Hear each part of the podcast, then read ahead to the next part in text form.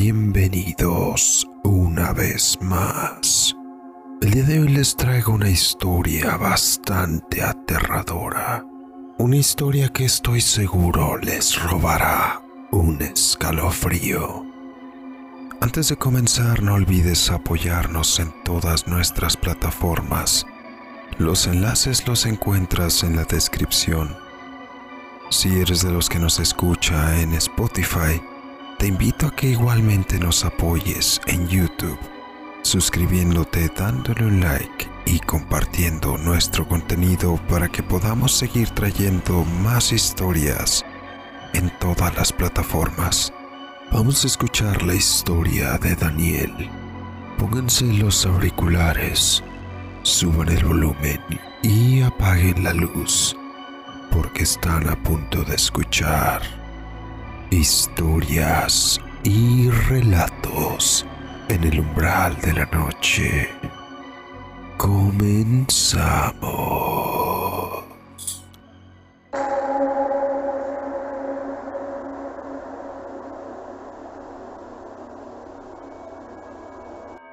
Saludos a todos. Soy un gran admirador del canal desde hace ya algún tiempo ya que desde pequeño he vivido experiencias paranormales de todo tipo, desde duendes, ovnis, experiencias con muñecos y algún otro juguete hasta posesiones demoníacas que en algún otro momento tendré la oportunidad de contar. La historia que a continuación les compartiré me sucedió hace dos años en una pequeña ciudad del estado de Chihuahua. Soy una persona inculcada en una religión desde muy pequeño Omitiré los nombres de las personas involucradas por respeto a ellos y a mis creencias. Todo comenzó a finales del mes de noviembre. Yo trabajaba como auxiliar en un gimnasio. Cabe recalcar que en dicha religión tenemos la oportunidad de servir como ministros fuera de la ciudad e incluso fuera del país. En mi caso, tuve la oportunidad de servir en el estado de Sao Paulo, en Brasil, y hablo portugués de manera fluida. Para esas fechas, dos mujeres jóvenes de Brasil fueron transferidas a mi ciudad y debido a que estuve yo en su país natal, fue muy fácil interactuar con ellas y, por qué no, recordar un poco el portugués, ya que hacía tres años que no hablaba con algún brasileño. Estas dos jóvenes fueron acogidas rápidamente en mi hogar. Mi familia siempre ha ayudado a quien lo requiere y es algo de lo que me enorgullece hasta el día de hoy. Una noche en específico eran las 9 pm estaba casi al final de mi turno en el gimnasio cuando recibí una llamada de mi madre, lo cual me sorprendió ya que solo me llamaba cuando era algo urgente. Mijo, estamos en la casa de las hermanas. Están un poco asustadas. Necesitan de tu ayuda y de tu papá. A lo que yo le pregunté qué estaba pasando. Necesitan que bendiga su casa ya que han visto y oído cosas muy extrañas los últimos días. En ese instante se me vino a la mente algunas experiencias que tuve cuando hice el mismo trabajo fuera de mi país. Era algo tal vez no común que alguien te pidiera una bendición personal o al lugar para evitar ese tipo de visiones o apariciones. Le dije a mi mamá que sí iba, pero que después de las 10 cuando terminaba mi turno.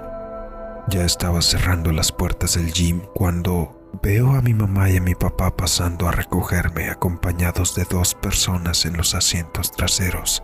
Abrí la puerta y eran ellas dos, unas jóvenes de entre 19 y 23 años de edad. Dos muchachas bastante atractivas pero que esta vez se veían nerviosas, serias. Me saludaron cordialmente como de costumbre. Yo igual dije buenas noches y subí al auto. Nos dirigimos a su domicilio, así que decidí preguntar qué es lo que estaba pasando. La joven que tenía más tiempo, ya que la otra apenas tenía un mes en México, intentó explicarme lo que sucedía, pero estaba tan nerviosa que no podía hablar el español correctamente, por lo que le empecé a hablar en portugués y le di permiso de hacerlo también ya que es mal visto hablar otro idioma en frente de personas que no lo hablan. Esta es una regla entre los ministros, pero igualmente se lo hice saber. Me contó que desde hace días veía a un niño pasar por el pasillo corriendo y también una mujer que las observaba desde fuera de la casa. exactamente donde estaba la lavadora y la secadora de ropa. Llegamos al lugar, una casa grande para solo dos personas, con cochera y un portón de rejas corrediza. Patio largo al lado izquierdo de la casa que llegaba justamente al patio trasero donde estaban las máquinas de lavado.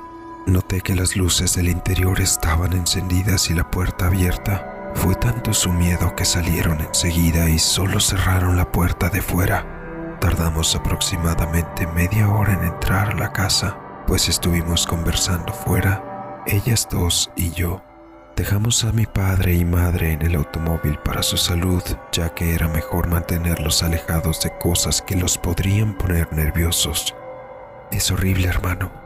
Esa mujer nos observa desde afuera, con un rostro paralizado sin expresión alguna.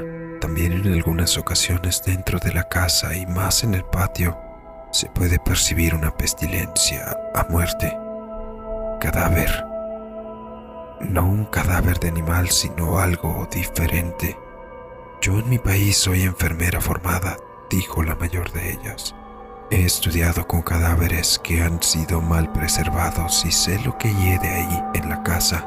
Eso no es un animal muerto. De pronto recordé algo que había leído en ciertos libros que he obtenido a lo largo de mi vida sobre demonología, espiritismo, ocultismo y esas cosas. En fin, cosas de las artes ocultas, o como la gente ignorante diría, brujería. Cabe recalcar que toda esa información no la uso con otro motivo más que saber y entender que el mal existe para saber cómo reaccionar ante él, estar preparado para situaciones extremas en las que solo un rezo u oración no son suficientes el olor a cadáveres siempre es un mal augurio, una señal de magia negra. Esa fue mi primera alerta. Mientras que ella hablaba, miré por la puerta principal hacia adentro. Podía ver la pequeña sala y el cuarto del fondo con un sillón pequeño y un cuarto más al fondo, oscuro. De pronto vi una silueta blanca en ese pequeño sillón algo deforme con una enorme sonrisa de color negro, ojos pequeños y cabello largo y enredado. Moví la cabeza en un gesto de sorpresa, pues, al tratar de verle mejor, aquello desapareció. ¿Viste algo, cierto? me dijo ella, a lo que respondí, sí. En el momento en que entré a esa casa pude sentir un frío escalofriante un ambiente tenso, pesado y un silencio incómodo que rodeaba todo el ambiente. Me dirigí al cuarto donde vi a ese ser extraño. Solo estaba el sillón, dos camas, una en cada esquina, y algunas maletas y ropa regada por el cuarto. Intenté mantenerme sereno, siempre observando a mi alrededor por si algo llegara a surgir. No vi nada fuera de lo normal Solo un cuarto algo desordenado, con cosas de chicas, peluches, fotos de familiares, recuerdos, ropa y zapatos por doquier. Pero el ambiente frío y esa sensación de pesadez era algo constante. Los tres sabíamos que había algo ahí, o tal vez alguien. Comencé a tocar las paredes a ver cada uno de los cuadros era una casa antigua construida en una de las primeras colonias de la ciudad. Se notaba que era de adobe revestida en yeso. Tenía paredes gruesas, pero a mi punto de vista frágiles. Se dice que la gente antes enterraba tesoros en sus casas, ya sea en las paredes o en el suelo. Fue una de las cosas que vino a mi mente estando en esa casa ya que era normal escuchar historias de tesoros contadas por mis abuelos y tíos ya mayores. Era momento de hacer aquella oración, una bendición a un hogar para alejar malos espíritus, algo que solo un hombre con autoridad eclesiástica puede hacer de manera adecuada. En este caso, yo era el indicado. No era el único de la ciudad, pero ellas confiaban en mí así que accedí en cuanto me lo pidieron. Nos arrodillamos los tres en una esquina de ese pequeño cuarto tomándonos de las manos para la oración. No es algo común, pero ellas quisieron que así fuera. Comencé de manera normal como se hace en nuestra religión. Todo iba bien hasta que algo dentro de mí empezó a alertarse. Era como si alguna fuerza intentara apretar mi cuerpo. Traté de abrir los ojos, pero no podía. Sentía como si una densa oscuridad nos rodeara y después de tanto tiempo sentí temor, miedo, algo que no había experimentado desde hacía muchos años atrás. Un miedo hacia algo que no podía ver, pero que sabía que solo quería el mal para nosotros. Empecé a temblar, mi boca se cerró y no podía pronunciar una sola palabra. De pronto supe que ellas estaban sintiendo lo mismo que yo porque empezaron a apretar mis manos fuertemente. La menor de ellas comenzó a llorar. Después de dos o tres minutos, que para mí fueron una eternidad, retomé mi fuerza y terminé el rezo. Abrí mis ojos, me puse de pie y ayudé a las jóvenes a pararse. Las miré con ternura y dije, no pasarán la noche aquí, no pueden vivir aquí ya. Esta noche dormirán en nuestra casa. Estoy seguro que mis padres les permitirán quedarse unos días, por lo menos en lo que encontramos una nueva casa en renta. Sin embargo, esto era solo el principio de lo que se convertiría en una pesadilla para ellas y para mí. Una pesadilla que dejó secuelas en mí y hoy en día, a pesar de que ya pasaron algunos años, aún me tiene en constante alerta y estrés. Lo que sea que hubiera sido la energía que no nos permitía orar aquella noche, no las dejaría ir tan fácil. Y desgraciadamente, lo terminaríamos descubriendo a la mala.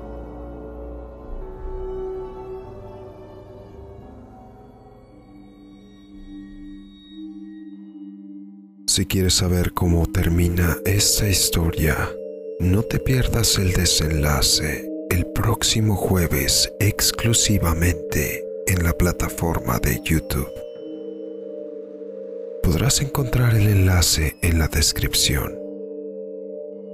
No olvides suscribirte y activar la campanita para que la notificación llegue a tu correo tan pronto como el video sea subido. Yo soy Draco TRX. Muchas gracias. Nos vemos.